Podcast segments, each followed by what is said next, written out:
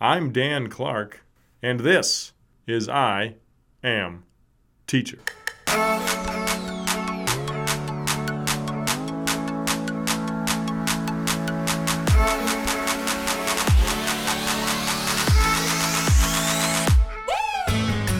And we're back! It's been a minute, as the kids say, since I've last spoken to you. I had some other activities going on. I participated in the fall musical here at St. Peter High School in St. Peter, Minnesota. I was lucky to be playing the role of Doc in West Side Story. Had a great time, such a great group of kids, a great play, executed tremendously. All around, an amazing experience. So that took up a lot of my time. I also am coaching two winter activities the Knowledge Bowl here and mock trial. So, podcast activities have kind of taken a back seat for the past month or so. So, maybe the bi weekly release date is a little bit of a high bar for me. So, we'll just play it by ear. My goal is to get to 100 episodes by the start of the next school year. And this is episode five, which is usually the death mark of many young podcasts. So hopefully, I can keep this thing floating along. I'm going to have more interviews with teachers. Maybe we'll expand to some other occupations. There will definitely be some solo podcasts, but I'm happy to be in this recording studio once again. So today, I talk with Gina Lilienthal, ag science educator extraordinaire here at St. Peter High School. I never took any ag education classes when I was in high school. But of course, as you grow older, there are things that you wish you would have done. And this is definitely one of those things. There are some alarming statistics that Gina brings up, or at least she brings up one. But there are a few more that I found that should help you realize just how important it is to be aware of some of the different issues regarding agriculture. So, for every one farm that exists, they feed, on average, 165 people per year. Uh, only 2% of the U.S. population are farmers. And of that 2%, 257,000 of them, and some change, 257,454 of them are actually under the age of 34. The average age, however, of a farmer is a little higher. I don't have the US number, but I know in Canada, the average age is 65. And the most alarming one that I see is that by the year 2050, the world's population is supposed to hit 9.7 billion. And based on that number, the amount of crops that will need to be produced to feed those people is 70% more than what farmers are currently producing. So, I feel like the movie Interstellar was not too far off when in the future the smart and gifted people became farmers because that was what the world needed. Instead of becoming astronauts, they became the people who grew our food and butchered our livestock. And I think we're not too far from that point. I think that as humans have moved to more urban landscapes and out of the rural areas, there is a lack of understanding of where our food comes from.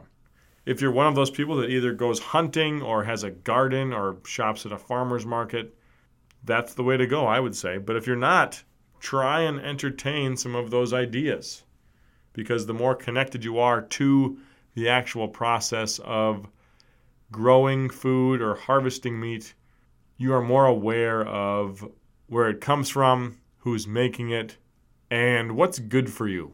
So, we touch on some of those themes in our conversation. I've known Gina for around five years. This conversation we had is probably the longest I've ever talked to her. So, let's have a listen. Here is episode five of I Am Teacher with Gina Lilienthal. Enjoy it. Okay. It's not like how you run Parliament. Um, well, it would be the actual rule of how you would conduct business in that sort of formal setting. Is it like is it like one of those books that's a must read for No, it's not like a. It's not a book turner. you sit down and read. It's a book you sit down and have if you are stuck in a formal meeting setting and you don't know how to proceed. So what are the principles of it? Like what Like, what are the rules of parliamentary procedure? Must you say gentleman and lady all the time? no, or- no, no. It's like if you're in a meeting and you have a formal agenda and you have to make a motion and second that motion and then have discussion about the motion and then clarification about the motion or to make an amendment. So there are rules on how you do all of that in a formal setting. Is- I'm guessing it's based off of like how Parliament would run, right? Because that, that's think so. amendments and is that was that for like FFA or is that Yeah, we use it in our meetings, and I teach some of it in class. So that way, if students come to a formal meeting, or they're part of an organization that has formal meetings, you they can be like, hey, you guys, nobody seconded that motion. right or like Get with the program. like yeah, like what's I just like for anything when you have formal rules for how something should run, it works easier and faster, and you can get through business in a more organized fashion. yeah, I'm sure. Yeah, we've all been a part of meetings where there wasn't a formal procedure, right. and it doesn't. Yeah, it doesn't usually kind of well. just goes off the rails really quickly. Um, You're secretly recording us under the table, aren't you? I had, I had to find a way to not have the computer right next to the microphone because it picks up all of the machine noise. I don't even know what like how it actually makes noise, but I feel like there's gears turning, but there's probably not. But it makes noise and it picks it up. So we've been recording since you walked in. okay. Yeah, and that's the best way to have like a smooth transition in instead Parliamentary of procedure. instead of being yeah because then when we come in people start we start talking about stuff and it's already Well, super I- interesting. Like I, I think parliamentary procedure is very interesting because i teach political science sometimes and i know senators talk about how the rules of that specific body make it helpful to the process. Like you have to recognize someone to speak for a certain amount of time and you have to address them as the gentleman from this district or this state and I yield this person this much time and Mhm. like it gives it gives it structure so that it doesn't seem so personal when they're debating super contentious issues right? Like that's the idea yeah. behind it. It's just to have people in a meeting setting that makes it easy, but now it not only just makes it easy to follow the agenda, but it ensures all the voices are heard. So you just don't make a decision with the president. A lot of people don't realize if you're in a setting where you're using parliamentary procedure, usually your your board doesn't isn't allowed to make those decisions. It's whoever those voting members are. So cool well welcome yeah, thank to you. the to the recording studio I got some foam up and I am very jealous. I wish my classroom looked like this. I could use some foam on the walls. yeah I, I I'm sure your walls are pretty big Yes. and there's, they're very high And there's just a lot of echo. But Mr. Peterson is working on some solutions for us. So I'm excited about that. I saw him. Yeah, he made some kind of homemade uh, acoustic panels. Mm-hmm. I feel like you just need some. You need like a giant thing just hanging down. That's what we're making. oh, really? Yeah.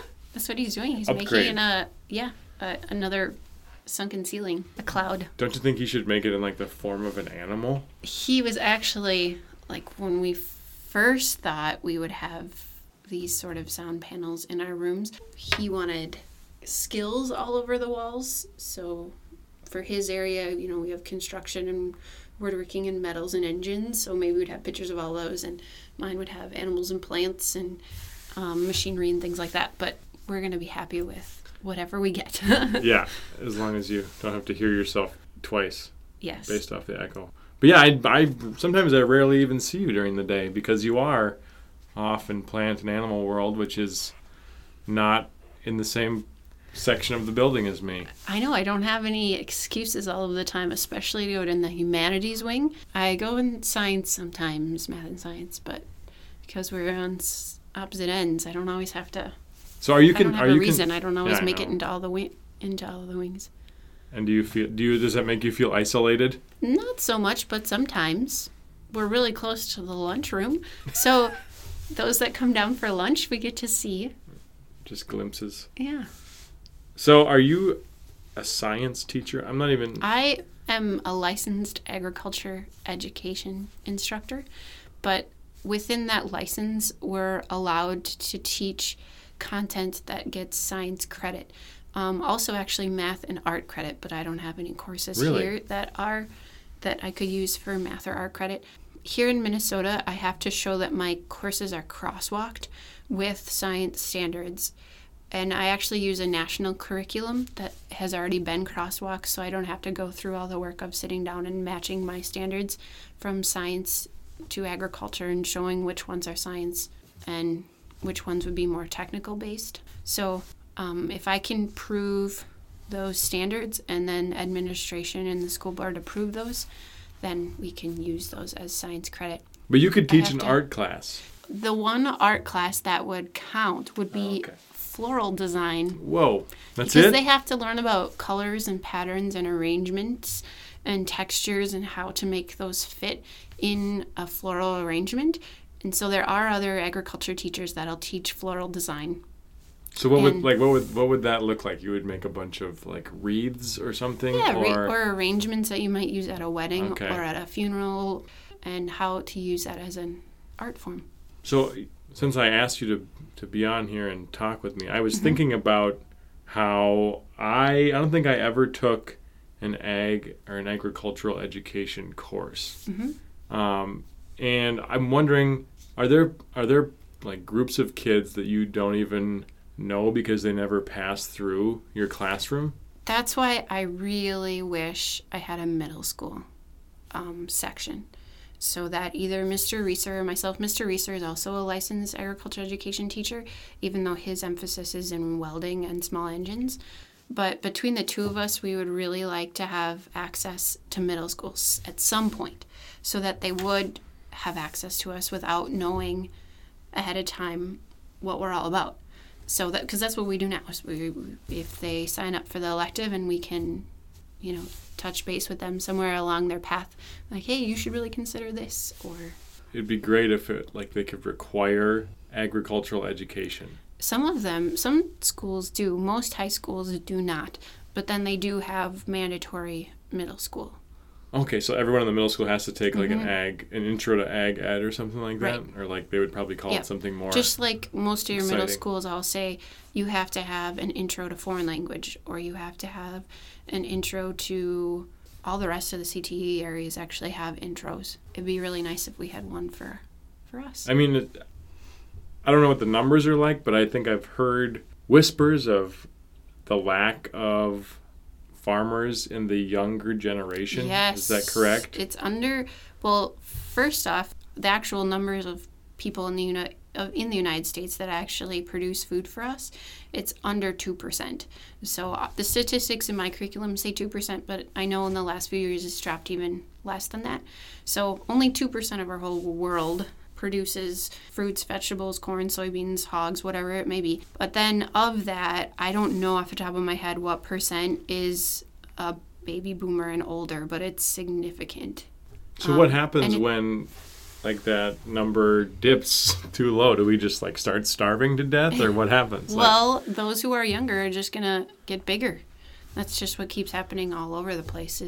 Those that can afford it and are able to survive, their farms just keep getting bigger and taking up more acres, or we find more niche, niche markets. Like in our area, we've got a lot of individuals who have smaller gardens that are making profits off of those, or like what do they grow? Tomatoes or something? yeah, tomatoes, uh, herbs, leafy vegetables, And then and they'll sell to like grocery the food stores. co-op yeah Mhm, or gustavus or there's a hub in mankato they sell to and it gets distributed out. So but you're right as we have more and more people exiting out of agriculture and it isn't just actual food production it's agribusiness because actually 45% of our total economy in the midwest it has jobs within agribusiness. And maybe it's more here I'm, i don't know our exact local numbers but my curriculum that i have right now has it broken down into 2% for farming and 45% overall so 45 would be like your agricultural bankers and your um, agronomists and your nutritionists and veterin- like veterinarian service technicians, all of those kinds of things.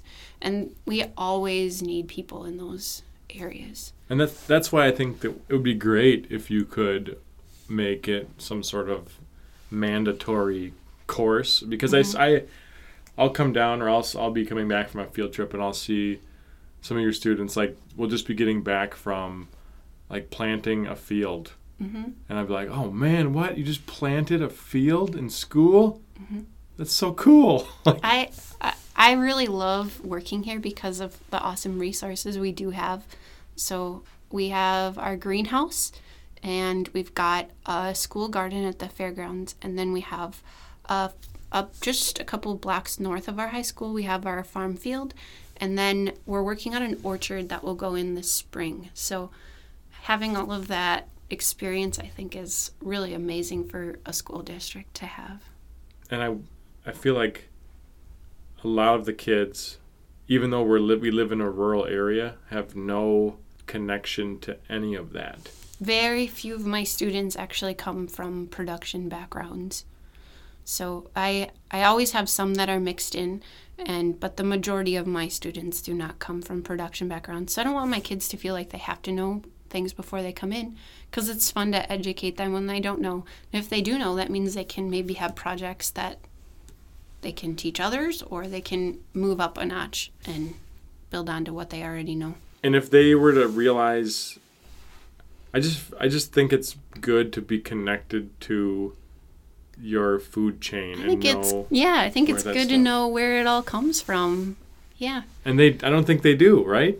No. I, and I wish that like maybe this will be the one thing that sets everybody off to say, hey, I should join an ag class. should- I think a lot of people just think, "Hey, it's it's farming and how is how hard is it to put a seed in the ground and get something to grow?" Pretty hard. But but if you've never done it before and you don't understand um, the concepts behind it, Do you think can be like negative farming stereotypes play into that? Like kids hear like agriculture and they think of farming and they I- think of like I do. cartoons, you know? Yeah, I really do. I do think it, there is a stigma out there of overalls and, and tractors, and you just you get that image in your mind. But part of my job is to say, hey, it's not just that either. Um, we do learn about the production side of it, but there's so much more. If you're going to ag communications or ag law, or um, you want to be a technician of some sort, whether that's like with equipment or health. There's a lot of connections back to agriculture and employers. I hear it over and over and over again. I'm on some advisory committees for some larger agricultural education groups, and they we're bombarded with businesses who need employers that know something about agriculture.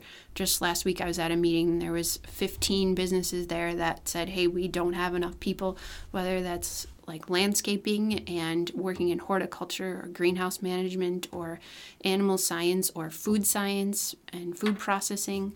They all need people who have a basic understanding of where their food comes from and how does it get there. And what do they have any any plan for that? Or they just say like, "Hey, you, Gina, what's up?" They, get them in, get them they- psyched up they about do it. some of that where they just come through the ag teachers, but we've learned that we can't just rely on the kids coming through my program. Like we need to start branching out into all kinds of different sectors, whether that's a unit in social studies, or maybe it's a unit they get in fourth grade, or maybe it's something else that they we got to keep them thinking about agriculture all the time. And so maybe it's reaching out more to elementary school students and getting them excited about where their food comes from. And then maybe it's bringing them into middle school and they're getting some hands on experience with a school garden. And then maybe it's in high school, they're actually um, moving food from the greenhouse to the kitchen. Like it's looking at the whole spectrum. I've never even entertained that. Like just now is the first time I think of crossing social studies and agriculture over. But it's funny because they always say that about other classes. You know, they say Mm-hmm. cross over English and social studies or science and social studies. But I Yeah. never even thought of There are lessons where I sit down and I'm a math teacher one day and we're making rations, and there are days when I'm a history teacher and we're learning about what was an agrarian society like and how did that transfer over to what we have today and how did that method change or there's times when we're like I'm more of an English teacher and we're sitting down and working on a lab report. So, but I think there can be crossover in other ways too. And groups like, um, it's called the uh, Minnesota Ag in the Classroom, do the opposite. So they do, they go to people like you and say, hey, I have these really great ideas. I know you have these standards. This is how agriculture can meet your standards. Yeah, and I'm thinking there's a lot with social studies. Mm-hmm. That I mean, geography especially.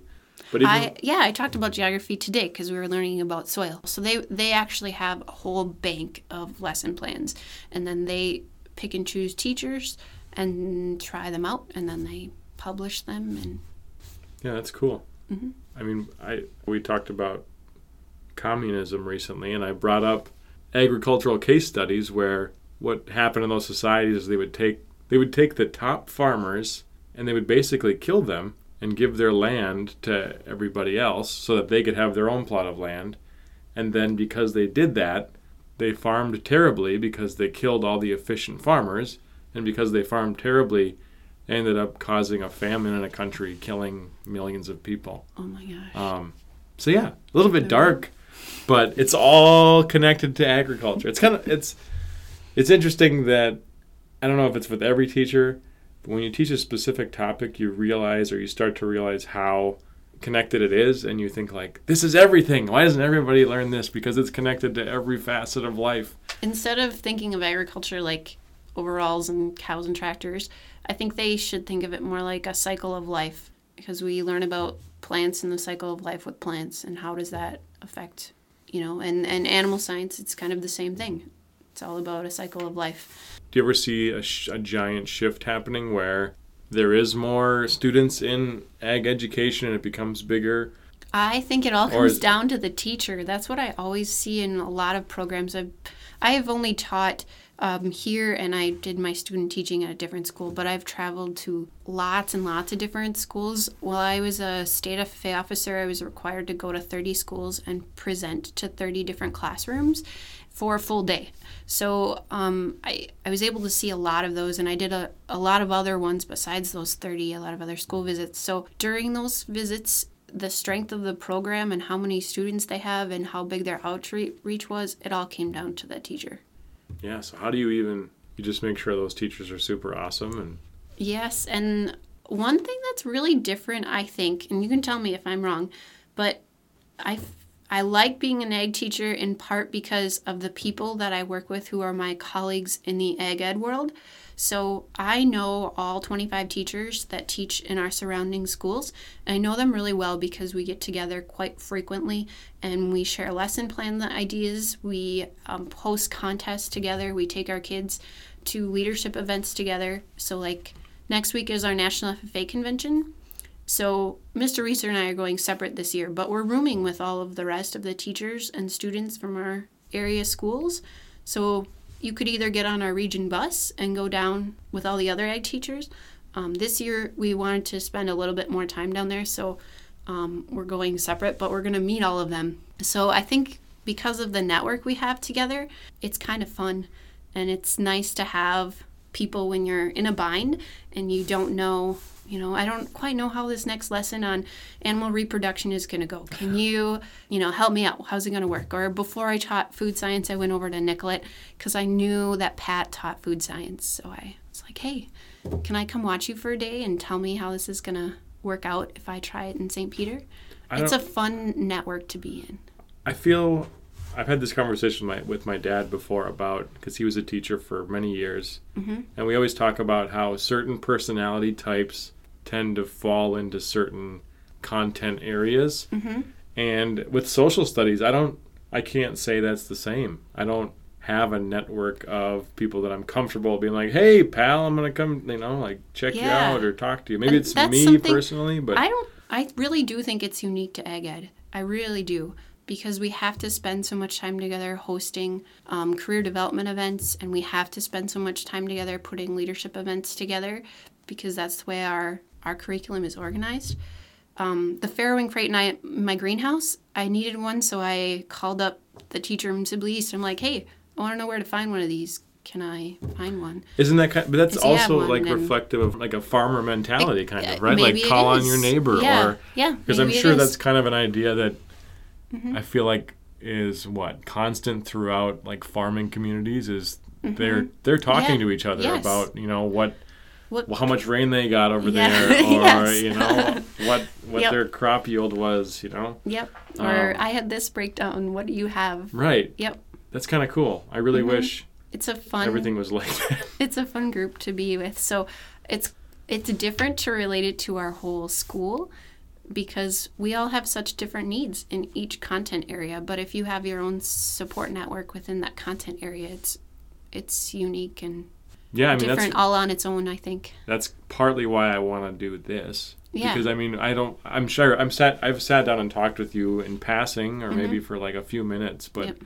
I don't think I've ever sat down with you for an hour and just sitting Yep. down and talking. And that's Yeah. kind. It's kind of. I don't think it's weird, No. but I think it's very helpful to building Mm-hmm. some sort of culture of calling on a neighbor to Yeah. for their opinion because now maybe I'll ask Maybe- how I can get a class out in a field or So when we doing something with ag. when we listen to each other's, I haven't listened to your one that just came out, but I listened to the other two and I'm like, oh, I didn't know that about so and so. Or so yeah, it's a good idea. yeah, and I hope I hope teachers listen to it. I think more I think more students actually have listened to it, Okay. which is I don't know. I mean, hopefully they're listening to it all the way through and getting things out of it. But mm-hmm. I don't know. It, maybe it's a generational thing where they're just we don't. I mean, adults might not have the time to sit down for an hour and listen to a conversation. But I really hope it it does I- something.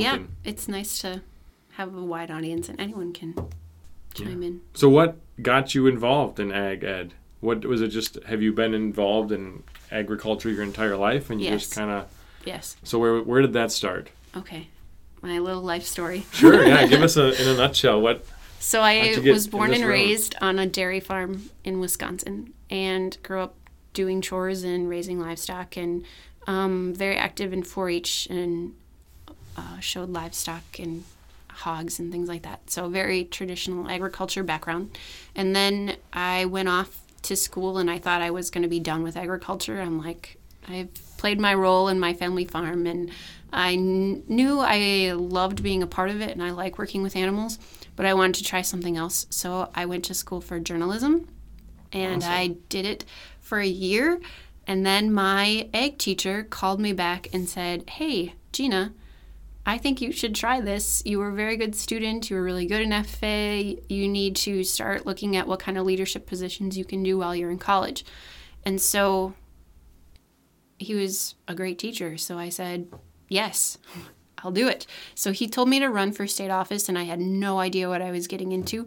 And FFA goes through high school and into college. So we start projects in high school that can continue on, and then you can be competitive with them as your career starts in agriculture. what's a, what's a project like? So, usually, your project is kind of like a glorified record book about whatever interest you're in.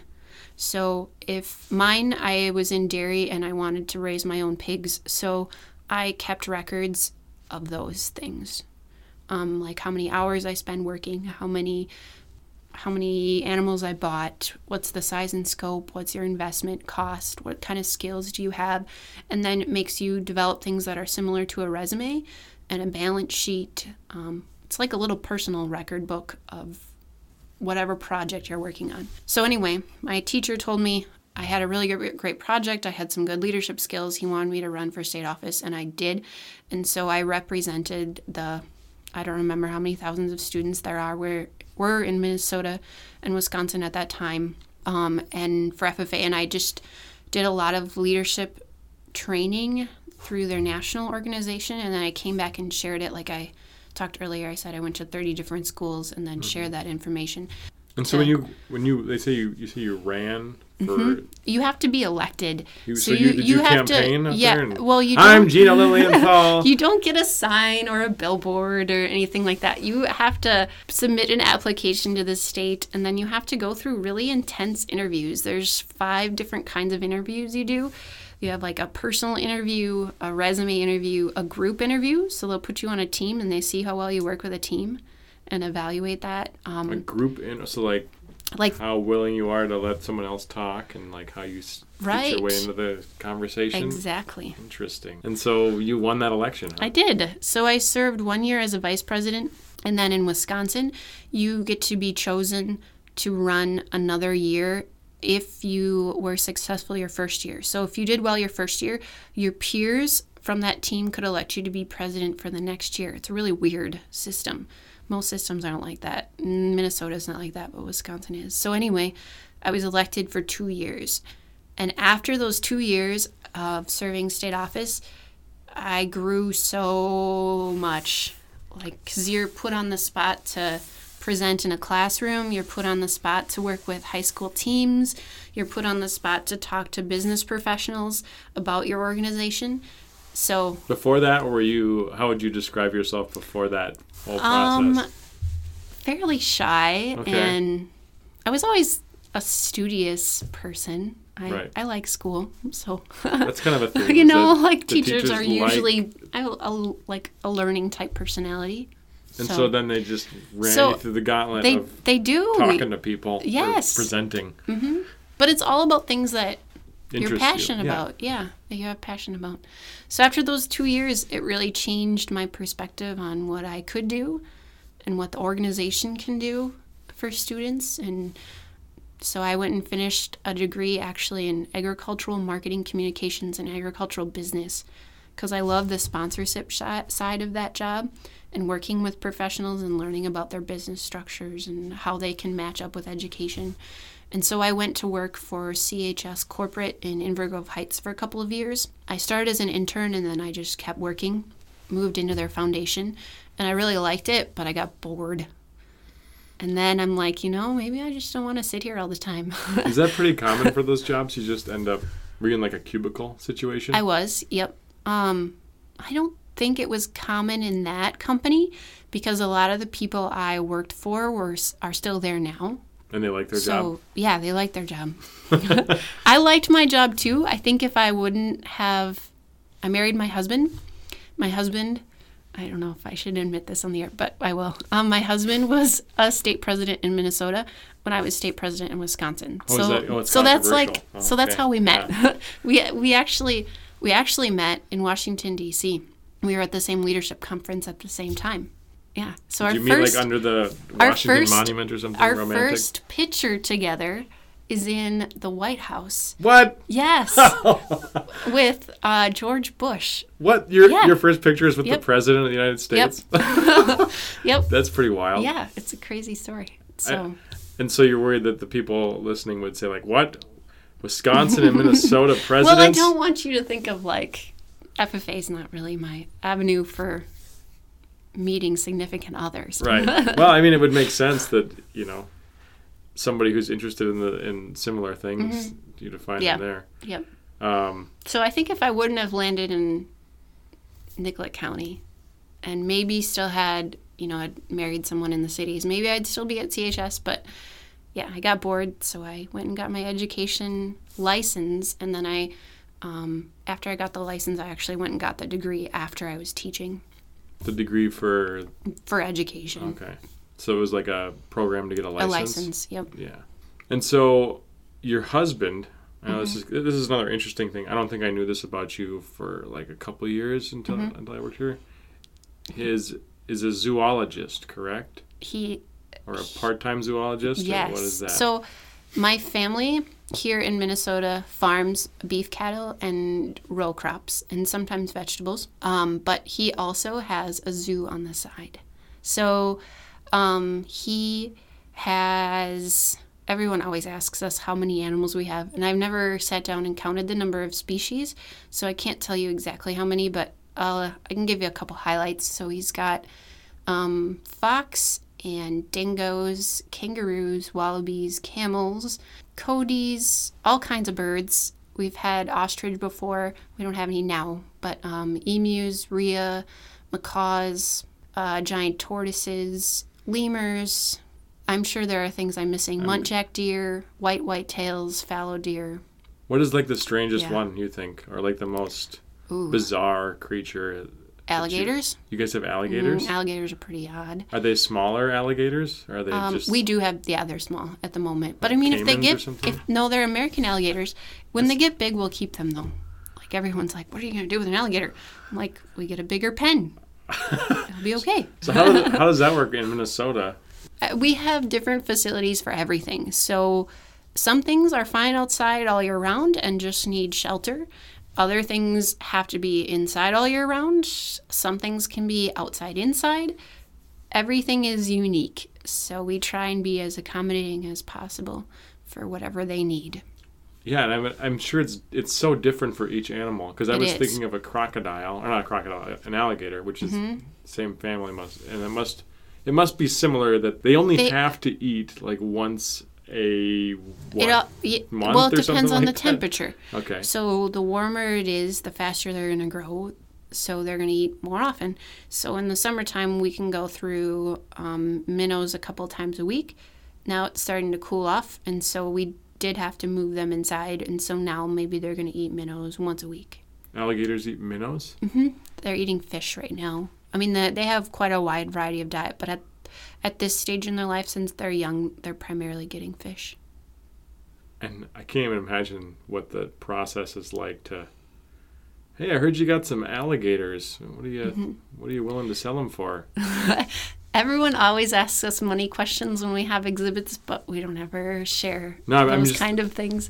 But I'm sure it's just a a world that I have no idea about. Like, how do you get in touch with an alligator It's- wrangler or it's kind of- alligator breeding farms? it's kind or- of like once you're in the network, you know people in the network. So w- once you start meeting people who are managers at other zoos, then you start meeting more managers at other zoos or more breeders at certain locations. And um, my husband actually got into it because he studied abroad in Australia and he needed to have an internship. Well, his background is in crops and livestock. What kind of job are you going to find in Sydney? A zoo. That was the only thing they could find for him that was a placement. And he loved it. And so he came home, and within like two years, I think, he had himself his first wallaby. was that And then it went from there. was it was it yeah was it a small snowball rolling type kind of, yes. or was it like let's do let's get a zoo let's It was kind of a small, like rolling snowball, but moving quickly down a hill because it didn't take very long until he had lots of animals. A lot of them came since we were married, and we've been married seven years now. So and is in the last seven years, there've been a lot. does that take a, a lot of time to run? I Um, mean- it d- depends on the season, and most of his exhibits are off site. So we live on a farm, and all of our animals are on our farm sites. We have two sites, and we do work with other zoos, like the Minnesota Zoo does. Um, we do some leasing for animals for them, or if there are other zoos that have special exhibits, we've done bartering and trading or, or raising, and then they use. So most of our animals are used in exhibit off site. So, So like another Like- zoo uses use them. so like They're just just like a a, resting place for them, so, kind of, like- or a, the Minnesota Zoo doesn't have enough space to raise all of their animals that they put on special exhibit. So they just had kangaroo crossing these last two years. So those kangaroos aren't their kangaroos. They've come from another site. And so we had them use all of our um, emu. They called us up and said, hey, we don't have enough emu for our special exhibit and they need more space to run than what we have, but we can use them for a short time exhibit. Can we um, use your emu? And so we're like, sure or next year they're getting some rhea. They had all of our swans for a while. what's a like rhea? that. A rhea is like um, a small ostrich. It's a ratite, but it's white in color and has large wings. It's an omnivore. Awesome. Mm-hmm. And yeah, did you know a lot about rant? Like, did you know? A Do I know all these random, animal facts before I was married? No. But they, I'm sure they came but I have to. I have to study Well, my husband studies them because I don't have time to study them. But Does he just pop up like, "Hey, studies did you know?" And that-" yes, he does. that's or what I would before do. before we have interns that work for us, so we have four interns. We had four full full time and two part time interns this summer. So as he goes through and he helps train them, he'll be like, Gina, you need to sit down on this and you know brush up on your facts a little bit so that when we get asked questions, you know op- what you're talking about. Here's the ostrich book. We'll see you Yep. on Monday. yep, not quite like that, but And I'm guessing it'll be more like a car conversation. Like, did you know, Gina, this, this, this, and this? I'm like, oh yeah, I should remember that. and I'm sure you. So you have a son, Mhm. and are you expecting, or are you? What are you? We're waiting for the Yeah. day when he, when they're like, um, not everyone has to go home and feed the camels at night. Like he doesn't understand that this isn't normal yet. right. And so I'm sure he'll get a lot of questions, or he'll just become the Steve Irwin of Minnesota. yeah, you know, maybe. just this wild zoo running kid. He so far though likes farm equipment more than animals. What so. i- what is that with? Is your boys? son is your He's son into, into what is he into? Monster trucks. Monster trucks. But it's not like I was. I was never a monster truck guy, or I'm not like, Yeah. hey, let's go to the Metrodome. Well, not anymore, Mm-hmm. but you know, let's go watch some monster trucks. Never once. I don't know what it is. Maybe it's just the gigantic nature of them Mm-hmm. that boys tend to just marvel over. He'll. My son likes to look at tractors too. If it's Mm-hmm. big and has wheels, That's kind of what we're into. Yep, anything big and wheels. Does it matter that we have a camel in the backyard? Nope. It just matters that I have things with big wheels to play with in the living room. look at these exotic animals from around the world. Yeah, no, I want the machine right.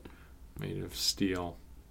But my husband has the mental- mentality, and I do too. If like if he's not into animals and he wants to do something we're not good at, that would be awesome. Like we could use someone who's really good at mechanics, or you know, really good engineer, or you know, there's Yeah. other things you can bring to the table. I don't think it's yeah. You don't want to force those things upon No. children. That always that always turns out badly. Bad, There's yeah. always there's like documentaries on that. You know, Exactly. famous world leaders who were forced to do something and end up, Mm-hmm. you know, killing large populations of people. Good times. So, let's talk more about teaching stuff. I guess. Sure. Um, I, I don't know what teaching ag is like. I just kind of I just kind of jotted down a few Mm-hmm. random things that I thought of. Um, philosophy of teaching I put on there. Oh, my favorite philosophy of teaching came from one of my teachers in college, Dr. Graham. He always said, if you're not having fun, your kids aren't having fun. I'm like, oh, yeah. It sounds sim- like simple, but That's it's very true. true. But do you think? I mean, are there days where it's impossible to have fun or not? Yes, I think today I gave a test, and tomorrow my seniors are taking a test, and they don't have the choice. I mean, I have to. They have a big nutrition test coming up in advanced animal science, and it's like I yeah, they have to do it. There's just some things in life you have to do, and you have to realize it. But content-wise, when you share that content, if you're not having fun and you're not finding fun ways to deliver it, it's Can- not going to stick. No. Yeah, I agree. I'm always trying to get someone to chuckle at something or Mm-hmm. be excited about it because I I think my topic is very exciting. I'm sure you Mm-hmm. do too. I think about think about your topic, but that's a good. So you let that drive basically everything is like let's I think about it in the car on the way here in the morning. like, how can I make what- today fun? Yeah, what am I doing today that makes it a little more fun than otherwise? But sometimes fun for me, of course, is different than fun for kids or other students. I understand that my definition of fun and everyone's definition of fun is different, but there are some things that still everyone likes. Like I always keep a stash of Play-Doh in my cupboard so that you know we can build something when I need models, or I keep a stash of um, you know, uh, colored pencils and markers so you can doodle all over the place or sidewalk chalk. I got a huge floor. I'm like, let's decorate this thing. Go show me what, you know, show me what a animal pen Wait, looks your- like. in the floor of your yeah, room? I had I had them draw cool. out like big diagrams of housing animal housing facilities on the floor. I'm like, go go try it out. Go show me what it is. So I I also like I like doing things with animals, so I always try and have something living. Is it crazy that a school, maybe a school has this, but a, that a school would have a farm attached Actually, to it? Mr. Reeser did that. Him and his wife actually had a full farm that they bust kids to, and he taught from a farm. Um, the I I don't know how the logistics worked with that or what his time schedule was like, but I know the reason that it didn't stay is financially. I don't think it became feasible for the district. And I don't think a lot of people realize when I was first hired, Dr. Peterson didn't even want me to have a classroom. Like I was just supposed to be teaching out of a school bus. Just like driving around to Yes. different farms and Yes, and we had the Wi-Fi school bus, oh wow, and I had a very small classroom, and I had access to the large Johnson Hall at Nicollet County Fairgrounds, and that's what we had class in was the bus and the fairgrounds, and I had to teach out of those spaces as I could, and it was pretty crazy way to start, but it was that was Dr. Peterson's idea was you shouldn't have class here. You should have class somewhere else. You should be experiencing agriculture on the farm, in the field, in the business. And I found out that my students knew nothing. And I, they shouldn't have been expected to know anything anyway because they had never had any of these classes building up to it. So, just taking time to teach them basic terminology and basic skill sets before we got to those places took so much time that I needed to have classroom time before we could go out and do things in those other settings. and I think that ha- like if if we were to have some sort of system like a farm attached to the school somehow, mm-hmm. it would give. And let's say let's say it was a farm attached to the school, and the, there was some sort of requirement that you had to be involved in one of those courses, and mm-hmm. you had to do the jobs of feeding the animals or mm-hmm. you know planting the crops or combining or doing some sort of demanding work that would be amazing. And i'm sure it would it would cause great distress among kids and they wouldn't want to do it. But i feel like every time you talk to an older teacher or even current teachers they often look back on those experiences if they went through them that were difficult with with great appreciation. And they they often um, what am I trying to say? They often credit those specific experiences for making them who they are. I think that'd be soup. That would be so cool to have, and I think I try to do that with taking kids to like clear buckthorn Yeah, you do But- things. um, because it's difficult. It's not fun, and it, I mean, it's fun. 20 years from now, maybe, as you look back and think, remember that time we cleared Mm-hmm. But I want this? it to be fun now too. I want to, I you know I try to bring those farm experiences into class, and um, I want stu You know I th- I think it can be hard. I can think back just this semester when we learned about making feed rations for animals, and then on the next day I brought in brought in all the feed and I said, okay, it's your turn, go do it, and they're like, whoa, like I have to do this. I have to mix, figure out how I'm going to mix these ingredients together to make a meal for my chicken, and it has to be a perfect meal because they have to stay alive and live the next couple of days, and hopefully even longer than that. And I, I hope that challenge also equates sometimes to interest and fun and Keeping a chicken alive sounds pretty Like- fun to me. I don't know. Some people might not think so, but I think if you put a chicken in front of them and like say, I like, have, this is I your have chicken. kids that are afraid to, to touch chickens, and I have kids that are like, "Oh, I want to put this in front of me while I take my test today." like, no, it's staying in its cage today.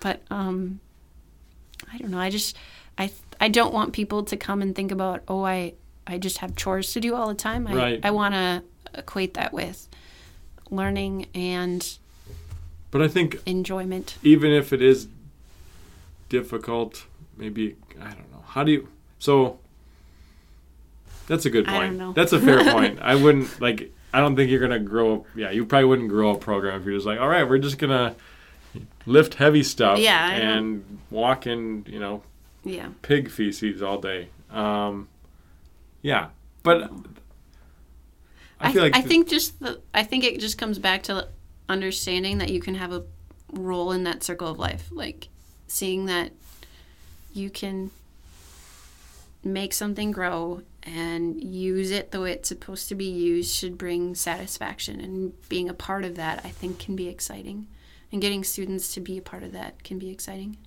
Yeah. And do you do you ever see kids who aren't connected to it in any way, and then by the end of the All the class time. are super into it? Maybe not super into it but have a more appreciation for it i would say yes Have i would you say a, a lot have you what converted any Ye- yes, one of my Like my vegan or something? No, I don't. I I'm not gonna say I've convert like convert, I not- converted anybody not- who's against no, farming No, or something Um, like that. I I didn't mean it. Yeah. I I think um I, I mean I've seen students who are non ag students that go through and take animal science degrees. I've seen a couple of those or go into um, areas of agriculture I didn't think they would go into. So every once in a while, Mrs. Sikora will stop me and said, "Hey, do you know so and so is going into this field? You should go check on them." And I'm like, "Oh, sure." So, um, so yeah, it does happen sometimes. And my biggest thing is I just want them to be appreciative of what that process is, but more so aware of there are so many jobs available. There's just a huge wealth of resources for people who want to work in agriculture. Yeah. It's there are so many fields that are just in the next So 10 many, not years, just they're just agriculture, gonna- but I don't know what Yeah. like, it's going to be amazing or not amazing. It's going to kind of be nerve-wracking to see what happens, Mm-hmm. especially especially with all of the the construction trades, Mm-hmm. you know, plumbing, electrical. Well, even in the teaching, Teaching. areas, like there are not enough ag teachers, and there's only one state in the whole nation that has teachers, or has enough ag teachers. And I know science teachers are always a big one. Construction teacher, like any, there's so many of them. Yeah, and I don't. It's too bad because we we all we obviously see that problem, but when it comes to changing policies or creating incentives, government is always reacting. They're never looking ahead, saying, "Oh, that's going to be a problem down the road. Let's deal with it now." They're always waiting for it to happen, and then when it blows up, they try and tape it back together. And it's I don't know if. Do you think they will magically be proactive this time? I don't think they I will. It's going to probably be a disaster. I think that's why it's important to be part of organizations that are proactive. So, like, I'm part of um, our state and national teacher associations for ag educators, and we do have campaigns. We have a Teach Ag campaign that it gives teachers the tools to say, hey, if you see a kid that you think should go into this field, this is how you should help address it. So, I just think being a part of those groups that already see that bombshell coming of hey we really need you if they can see it ahead of time and they do have some some tools out there and our our group even has campaign days where they're like this is teach ag day. This is your day to make sure you promote animal health or this is your whatever it may be. So, what can is there anything teach like random content area teachers can do to improve ag literacy or ag vocabulary or I don't know, just interest in agriculture? Because I, I, think it completely would just agree. be recognizing it when you teach it. There are so many teachers that, like yourself, that have units where you have some indirect connection, and just saying, you know, we do have programs like that, or there there are career fields. I don't think it has to be a major lesson. It doesn't have to be a significant. I don't know, a significant push in one way or another. I think it's just recognizing that, hey, we do teach it and there is overlap. I think that's a good place to start. yeah, and it, it has impact on lots Mm-hmm. of areas. Mhm. Yeah, that's good. Changes, Changes. to education. What if there were a camera for your own use in your Mm-hmm. own room and you recorded yourself and you had to maybe you're required to watch a certain amount of your lessons and Mm-hmm. take notes on what you could be better at. Wouldn't that be kind of Mhm. game changing? I think it would. It sure could be. What so what so that's my one random change for the day. Sure. What What do New you form think? of assessment yeah. What do you for think? teachers. What do you think would be a good change for the world of education? Could be ag education. education. Could be anything related to education or school. I I don't know if this is this isn't a big change. I just I think we need to keep pushing students more towards career opportunities. A lot of times I think we get caught up in the college mindset of what are you doing next? Where are you going next? Is it going to be a 2 year? Is it a 4 year? Are you getting a certificate? Are you going to apprenticeship? Like what's coming next? And I think instead we have to keep like even you and I have college t-shirts Yeah, on right. today. so, but I think we need to start thinking about well, what is here for a job and what are those jobs and how can we get kids connected with those jobs? And once we figure out what those jobs are, then can we rewind and figure out okay, what should be their next step? And I think we're doing that some of it here. I know that's what they're trying with Naviance, but I think as a culture in our mindset, it's always like, oh, my mom and dad went to River Falls. We should go to River Falls. Or um, Gustavus is a beautiful campus, and right here in St. Peter, and it's got so many resources. I should go to Gustavus. But then we don't think about, well, what am I going to do when I get there, and then what is that degree going to be good for, for when I get there, or and I, I guess I would like us to get rid of the the college mindset and think more about practical use and what that end point looks like. Okay, and also have students cultivate their interests a little more. Right, more cultivation of interest is a great agricultural term Ah, there. yeah, you like how I did that? I like you did I that. just I just talked about that yesterday because I don't if I look back on my schooling, there wasn't opportunity. I mean, I wasn't motivated enough to go out and start a podcast as a high schooler. Mm-hmm. Um, and there probably are high schoolers that are, but I wasn't, and I didn't cultivate my interest, and I didn't.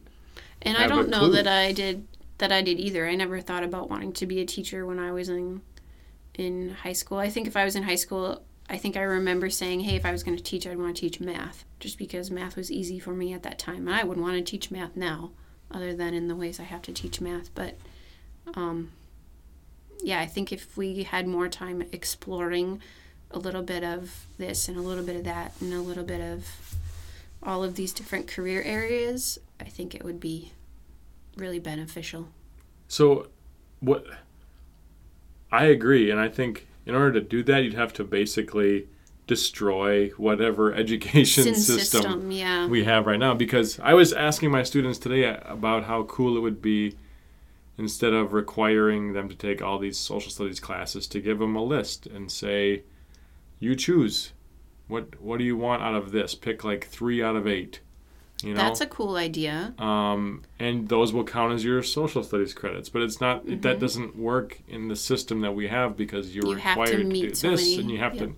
The the state wants you to know this, but Mm-hmm. the reality that you're actually going to know that is not realistic. And things like agricultural education aren't on the required list, Mm-hmm. and it's just a system that doesn't allow for a lot of exploration. I don't think. Mm-hmm. And I, I think that'd be one gigantic change. And I think there are lots of areas that are missed in in an education system. And some of those areas are like for instance, we don't have any natural resources programming here. We do have environmental science, but environmental science is different than natural resources. Um, there are a couple of other program areas that we just don't have the facilities or the the personnel to be able to cover to cover all of those things. Yeah, that's one I often hear is just there's no money for Mm-hmm. that to add a million extra courses or add. And that's all rational too. But yeah, I there's think prob- yeah, there's probably a better way to or a more exploratory way to do it. Even with teachers, imagine. So let's say I'm a I'm a social studies teacher, which allows me to teach a ton of different topics. But let's say, hey, I want to get involved in ag education, and I maybe want to mm-hmm. teach that, or I want to teach something about natural resources. Mm-hmm. There should be maybe options for teachers to easily explore and get licensed to teach that kind of stuff, mm-hmm. and then open that opportunity up for kids to go explore. Yep. I mean, what? Imagine what that world would look like. Instead of kids figuring out, you know, bumbling through college and figuring out what they want, they would Mhm. probably be on track faster and be better at what they do because they've had more time doing it. Yeah. Yep. So I don't know what the magic is, and I don't know how our time schedules all work for that. And everyone still needs to have all their core content, but Yeah, it, it probably I- doesn't work it because probably doesn't. you yeah. have to Maybe that's what we need college for, but right. or your two-year schools for. But Can always dream that yeah, they're you know that would be my dream: is that we could have more ways of interacting with some of those career technical skills. yeah. I don't like this. I don't. There was no option Mhm. at Ricori High School You know for what's audio really recording. silly is my program initially had students coming from St. Clair, Cleveland, and Le Sueur Henderson. And back when Nicollet didn't have a teacher, they would come to me. But Mankato is a huge agricultural hub. They Mhm. have CHS, they have ADM, they have Hubbard Mills, they've got numerous other agribusiness, right? huge agribusiness companies right in the middle. I am the closest, and I guess Blue Earth and a couple others, but there is no agricultural education in Mankato Weird. whatsoever. There's a void there. Or like Le Sueur, home of the Green Giant. you know, they've got a big cheese factory on one end and Christmas tree farm on the other end. And I mean, like, their bank is an agricultural bank, and yet they don't have agriculture education in their school district. So, and numerous other towns we could say that for. and then they wonder It's why. I wonder why no one's being a farmer. Yeah, why is no one coming back to the jobs that are here in the Midwest? And it just, I think we found a clue. we found a clue. Great. So the last thing, I guess, right? It's we've been here for like an hour. Um, does it feel like it's been an hour? I don't know. I wanted a clock in here Like, so I could nah, see no, what. no clock in here. Um, like I don't know what time it is. what? It's three. How long have I It's been four oh seven. Okay. Yeah, probably like an hour. I feel Okay, that's fine. that's pretty normal. Um, I like to end on or try to end on it. Usually, Advice. it usually yeah, it usually veers off into something else. But what what advice would you give or want everyone to keep forever and, a, and apply to their life? everyone or high school students. High school students. Okay, we'll that's what I that. thought. High school students. Yeah. So, I want high school students to. I'm going to make it twofold. Okay. Okay. So first of all, realize it's more there's more to life than just high school.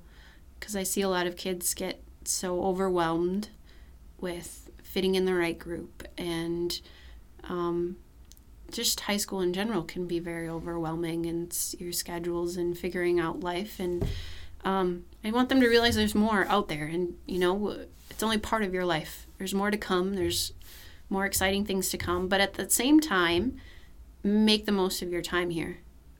So, whether that's joining an organization or being part of music, just make the most of your time here and uh, make the most of the relationships that you can have here. I see so many students that just stay with the same people all the time and they don't get to know other people that are outside of their group. Um, in lots of my classes, I don't have assigned seats, but everyone sits in the same seat anyway. It doesn't matter if you have assigned seats or not. They just come in and sit in the same spot. And when someone else comes and sits in their chair, they get upset. I'm like, it's not your chair. There's no assigned seats here. Go sit by someone else and meet someone new. And that idea for high school, I think, is really hard to branch out, make some friends beyond your little circle, and but also realize when you get done with high school, there's a lot more that's coming for you, and just to be aware that it's just part of your life, and there's more coming. Yeah, it's it's I don't know what it is, but time feels at least as I remember it, time felt slower hmm when I was in high school. It- it did. almost felt like it was not going to end, hmm and that was disconcerting to me. I did not. I wanted it to end. I just I think of some of my seniors that are so stressed out about a next test, and I'm like, it's one test. Just relax. Remember that we're it. flying through space at just- millions of miles an hour, Yes. and yes. there's way more to come. And yet, getting to know the person across the table might be more valuable than what your score is on that next test. And maybe it's, I mean, just think about your own high school experience. I can think of mine. How many high school classmates do you still Not as to. many as I wish I did. Not as many as you probably said you would when Exact- you graduated high school. We're gonna be friends forever. Yahoo! Mm-hmm. You're my best friend. I love you forever. Yeah. But I I do get jealous of those people who do have really good strong networks back home that even though I don't have as many close friends back home anymore. Um not that they live back home, but a network, but my FFA network of friends is huge and I have lots of those that we still keep in contact and get together. Yeah, and I think you're you're onto something with the fact that kids they just they like you said they they like to stay in their same group and once they're in a group they like to keep it that way. Mm-hmm. I'm trying to think of my experience. I didn't like half the stuff I was involved in, and if I if someone had like slapped me across the face and said like wake up, cultivate your interests, mm-hmm. go do something you like to do, and mm-hmm. stop doing something you are is miserable to you. Yep. You know, like football. I never wanted to. I was on the football team, but I really could have cared less about football. You know, and I played it for fo- all four years of high school, and nobody told me like, you know, you don't have to do that. But as a high schooler, I was just so Yeah, uh, I wrapped think up. kids should just be willing to want to try something new while they're here because that's what all of our extracurriculars and intercurriculars and also what they're for. Try them out, and and if you don't, into. if you don't like them, then don't keep doing them. Yeah. And then if you if you do, awesome. and try something in ag. There you go. Yeah, come on down. Check out a sow. Mm-hmm. Great. Yep, come see my room. It's open almost all the time. Any animals right now? Yes, the pig is in, the sow is in, but I don't know for how much longer. She was supposed to give birth, and Mother Nature's just taking a long time. So when is the? And MEA is coming, Oh, and no. so I don't. I think we're gonna send her home. Not gonna induce her. They don't do that in animal. no, I'm not birth. gonna induce her. that would be yeah, probably cruel to yeah. A pig. So Gina Lilienthal, mm-hmm. thank Yes. you for being here with me. you're welcome. I've appreciated this. Thanks for having me. It's been good. it's been an honor. Thank you. and there you have it. Some great advice from a great ag science educator. Get out there, people. Do new things. Meet new people. My experience in our school play here is a perfect example of that. That is an area that I should have totally tried out when I was in high school, but I didn't get to do that because of my inability to be uncomfortable. So try and put yourself in an uncomfortable situation. You'll learn from it. If you'd like to reach out and ask me any questions or give me suggestions of topics to talk about, or suggestions of guests, or you'd like to be on the program, don't hesitate to email me at danielevanclark at gmail.com. Also, if you feel the urge to speed up my production of these podcasts, go ahead and donate. On my website, you can find the link for donating, and that can be found at danielevanclark.wixsite.com forward slash I am teacher. I have a feeling if the money starts rolling in, I might be more likely to get these things out on time. Also, if you'd like to catch up on any previous episodes, that's the place for you. I think listening to the podcast on iTunes is probably the best way to go. I know I post this through the Anchor app, but my mom tells me it's hard to move forward using that. So, iTunes and the podcast app is probably the way to go. It allows you to skip around, move forward, move backwards, and that's how I listen to all of my podcasts. So, find that on the podcast app and go ahead, give it a rating. And if you please, a nice review. Those are greatly appreciated. It gets that podcast out in the world some more and it spreads the word. One last request I have for listeners is to send me any kind of artwork you may have that you don't want to keep around or you want to gift to me instead. I'm looking to decorate this recording studio with student works of art to give our to give our guest something to ponder while we're conversing and also to make this place look amazing. And I know the talent that's out there and the talent that these students possess is amazing. And I would love to celebrate that here in this recording studio. Thank you for listening once again, and we'll see you next time here on I Am Teacher.